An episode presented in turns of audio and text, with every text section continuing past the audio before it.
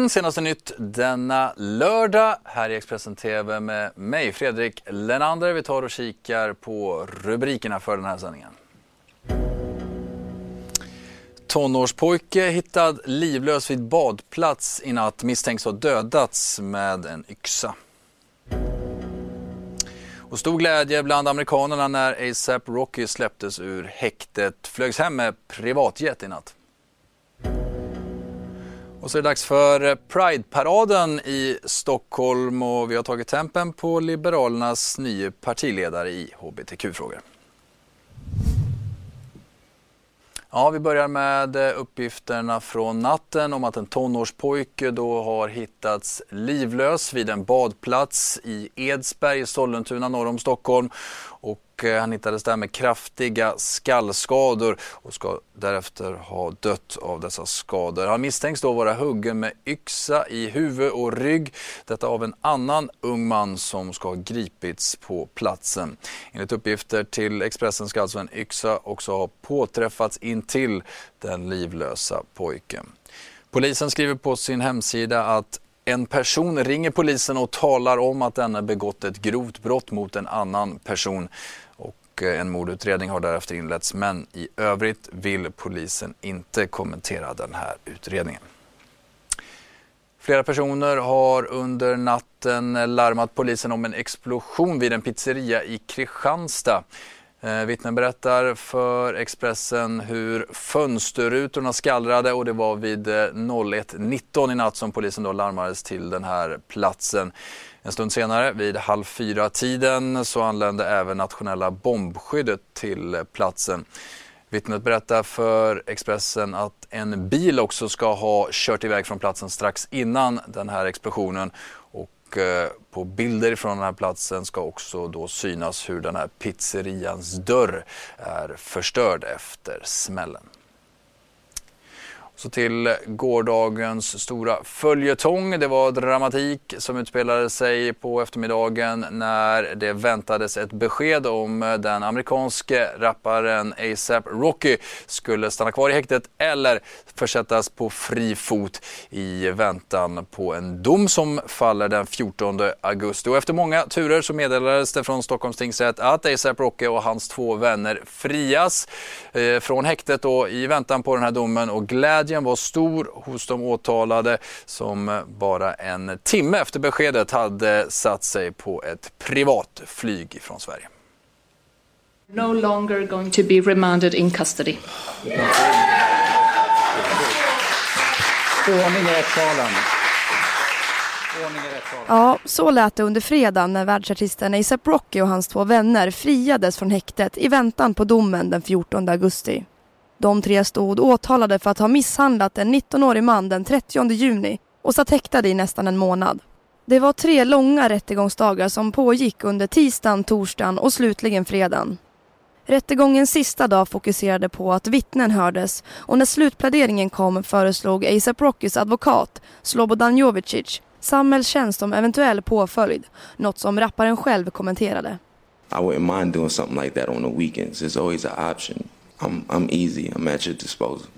Men åklagaren visade upp liknande rättsfall där domarna har blivit minst sex månaders fängelse. Något som han också yrkade på.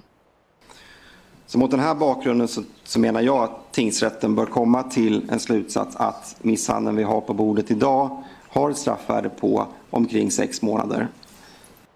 ASAP Rockys mamma, Renee Black, har varit på samtliga rättegångar och efter tingsrättens beslut kom hon gråtandes av lycka ut från salen.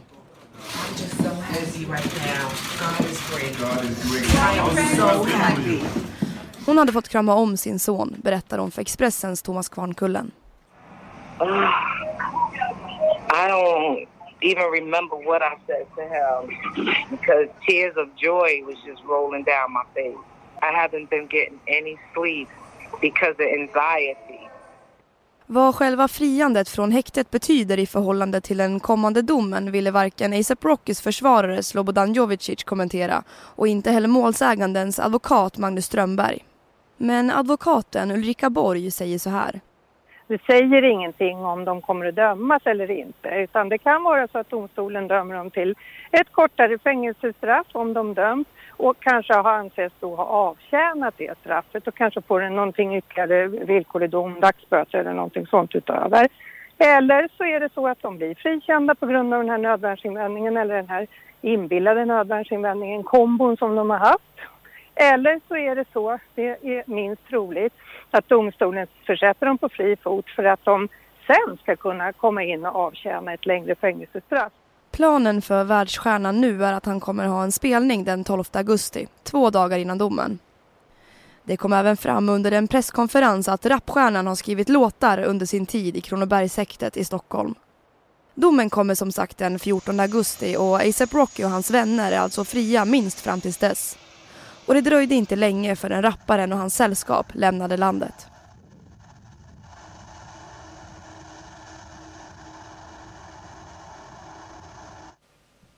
Nu till norska miljardärsfrun Ann-Elisabeth Hagen som ju försvann den 31 oktober förra året och polisen har sedan dess gått ut med att man jobbar efter teorin att eh, hon har blivit mördad. Detta efter att hon då ska ha blivit bortförd av kidnappare som varit ute efter pengar.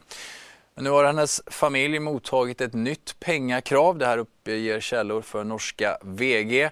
Enligt tidningen ska Tom Hagen också ha betalat 10 miljoner norska kronor för att få livsbevis men inte fått något svar. Och polisen uppger samtidigt arbeta med att försöka spåra det här kontot som en första betalning har gjorts till. Norska miljardärfrun Anne-Lisbeth Hagens familj har mottagit ett nytt pengakrav. Det uppger källor för norska VG. Enligt källorna ska Tom Hagen i juli ha betalat 10 miljoner norska kronor kort tid efter att ett nytt krav ställts för att få bevis på att sin hustru lever. Hagen ska däremot inte fått något svar från efter sin betalning. Och familjens advokat Svein Holden vill inte kommentera saken till den norska tidningen. Polisen uppger samtidigt arbeta med att försöka spåra kontot som en första betalning gjordes till. Hittills har man förhört 400 personer, 150 av dem under de senaste månaderna. Anna-Elisabeth Hagen, fru till miljardären Tom Hagen, som är en av Norges rikaste män, försvann den 31 oktober förra året då miljardären kom hem till ett tomt hus och ett hotfullt brev. Kravet i brevet då var på en lösesumma på motsvarande drygt 90 miljoner kronor i kryptovalutan Monero samt ett hot om att hustrun skulle dödas om han gick till polisen. Idag är det så dags för årets Pride-parad i Stockholm. Målavstarten går klockan 13. Det är Stadshuset där marschen inleds och sedan så sträcker den sig 4 kilometer till Östermalms IP.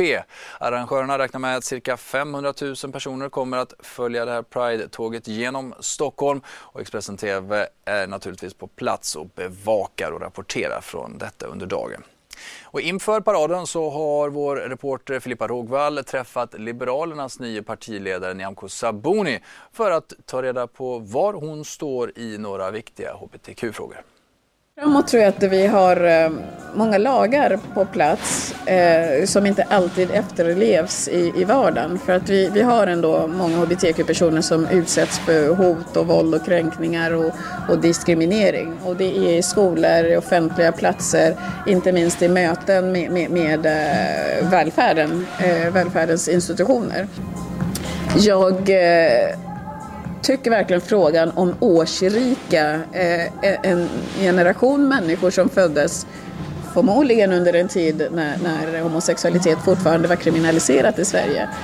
När de nu är gamla och äntligen kan komma ut och bli sitt rätta jag eh, så tycker jag det är sorgligt när man hör att inom äldreomsorgen till exempel så ska de behöva förklara eller försvara sin livsstil. Så där menar jag att mycket behöver göras för att det också ska vara en naturlig del eh, i, i de årsrikas liv när det gäller sexualitet och, och vara den de, de vill vara. Eh, vi behöver också se över lagar när det gäller eh, juridisk könstillhörighet till exempel. Eh, det bär ju med sig väldigt många problem när man byter juridiskt kön, det vill säga man börjar från noll, ungefär som man är på nytt född. Man är helt en ny människa utan historia. Det man äger och det man åstadkommit i livet, det existerar inte. Eh, och det är ju väldigt märkligt därför att man är ju fortfarande en vuxen person som då bör tillgodogöra sig de erfarenheterna man har gjort i livet och allt det man äger ska följa med en naturligt. Så att där behövs det mycket att göra när det gäller lagar.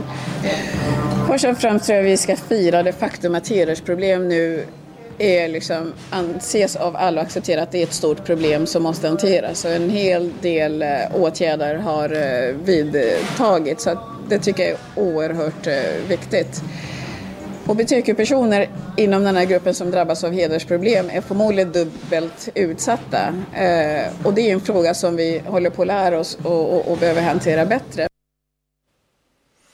Vi ska nu ta oss till eh, de rikaste svenskarnas favoritområde för Expressens eh, reportrar Matilda Nyberg och Mikael Syrén har synat eh, just Djursholm som är ett hem för framgångsrika entreprenörer, kändisar och arvtagare.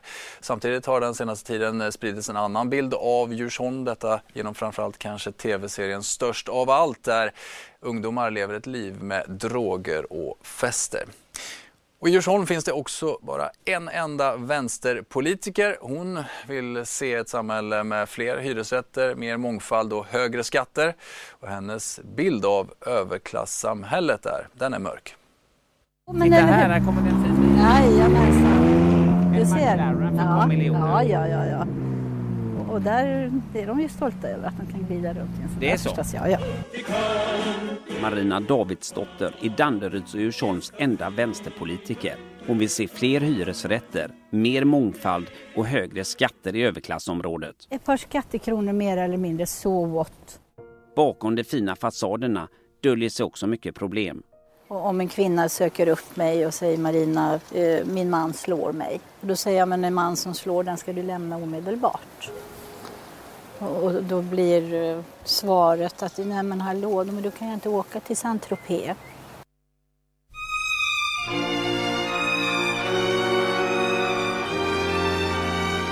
I Djursholm, i Sveriges rikaste kommun Danderyd, bor flest miljonärer och miljardärer i landet.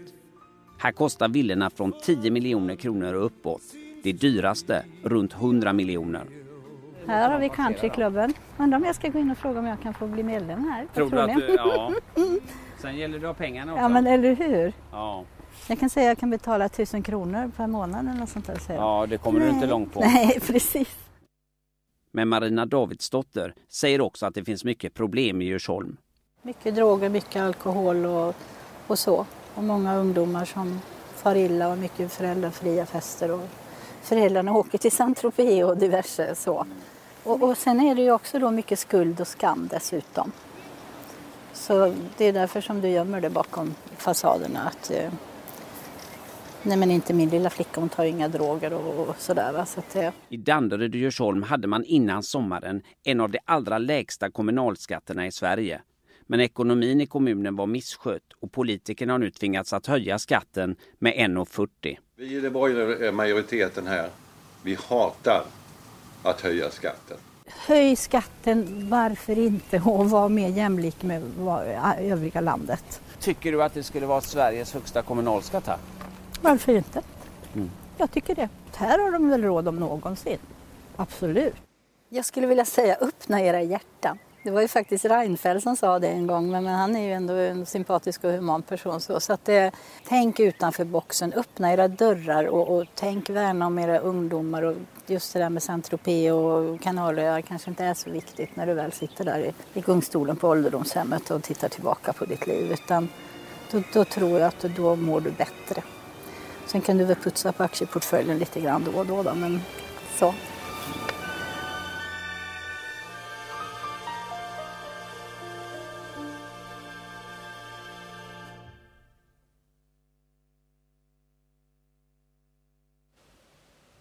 Ja, fler inslag från Djursholm och texter att läsa kring detta det hittar ni på vår sajt Expressen.se. Nu tackar vi för uppmärksamheten och eh, fortsätter naturligtvis som vanligt i Expressen TV.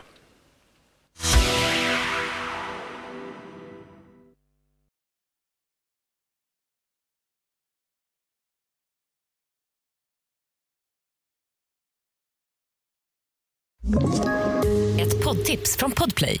I podden Något Kaiko garanterar östgötarna Brutti och jag, Davva, dig en stor dos skratt. Där följer jag pladask för köttätandet igen. Man är lite som en jävla vampyr. Man har fått lite blodsmak och då måste man ha mer. Udda spaningar, fängslande anekdoter och en och annan arg rant. Jag måste ha mitt kaffe på morgonen för annars är jag ingen trevlig människa. Då är du ingen trevlig människa, punkt. Något Kaiko, hör du på Podplay. Därför arkadeinerna.